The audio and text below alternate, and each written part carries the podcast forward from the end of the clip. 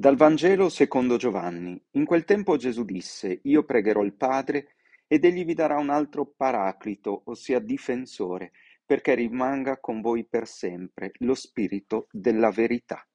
Prima che giunga la Pentecoste, la liturgia ci domanda di verificare la nostra capacità di contagiare alla gioia. Nel tempo del Covid il contagio ci ha to- terrorizzato perché ci accorgevamo di quanto fosse dif- facile passarci il virus, un po' più complicato invece trasmetterci la gioia della risurrezione. Gli atti degli Apostoli ci raccontano che la predicazione di Filippo ha generato gioia nella città di Samaria, è stata davvero un'effusione di gioia, un contagio di gioia.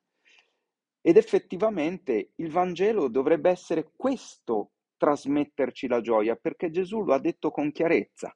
Questo vi ho detto perché la mia gioia sia in voi e la vostra gioia sia piena. Giovanni 15, 11. Nella città evangelizzata dalla donna al pozzo, la samaritana, Filippo non si preoccupa di marcare le differenze tra le religioni, là erano samaritani, né di gettare discredito sul tempio costruito sul Gerazim. Ricordiamo il dialogo sul monte della Samaritana e, la, e Gesù ma si mette invece, la strategia missionaria, a servire gli esclusi, a curare, a lenire le sofferenze e asciugare le lacrime. Sarebbe interessante dunque chiederci se le nostre pratiche cristiane generano gioia nelle nostre città, perché solo se diffondono la gioia sono davvero pratiche nello spirito del Signore, cioè quello spirito di servizio che ha aiutato la vita di Gesù. O invece, se non fanno questo, restano riti chiusi dove si cantano le lodi altissime al Dio altissimo, un Dio che resta sempre più in alto. E in questi giorni ho terminato un libro molto interessante di un eh, autore che non conoscevo, Ortensio da Spinetoli, un cappuccino marchigiano morto nel 2015, il quale scrive così nel suo libro l'inutile fardello.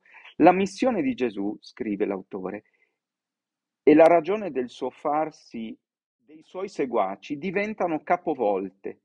Non ci si trova più impegnati per la promozione e l'elevazione degli uomini, ma per tenere alto l'onore di Dio. Cioè la missione di Gesù era a servizio degli uomini, la missione degli apostoli, dei primi cristiani, è diventata invece tenere alto l'onore di Dio non la fine dei tiranni o la nascita di una nuova umanità fatta di eguali, di amici e fratelli, bensì l'affermazione di un popolo devoto, accetto a Dio e santo. Fine della citazione. Nel Vangelo, forse per questo timore di un ritualismo vuoto, Gesù annuncia la venuta di un altro paraclito, che letteralmente significa avvocato difensore, ossia quello che prende le difese, che si mette dalla parte degli ultimi, degli esclusi. E allora c'è da chiedersi se le nostre liturgie, il nostro avvicinarsi alla Pentecoste sono davvero eventi di Spirito Santo, cioè quello Spirito che è il difensore del, dei poveri, degli esclusi, o se diventa semplicemente un, mm, uno spazio eh, che profuma di incenso e rischia di restare chiuso nelle sacrestie.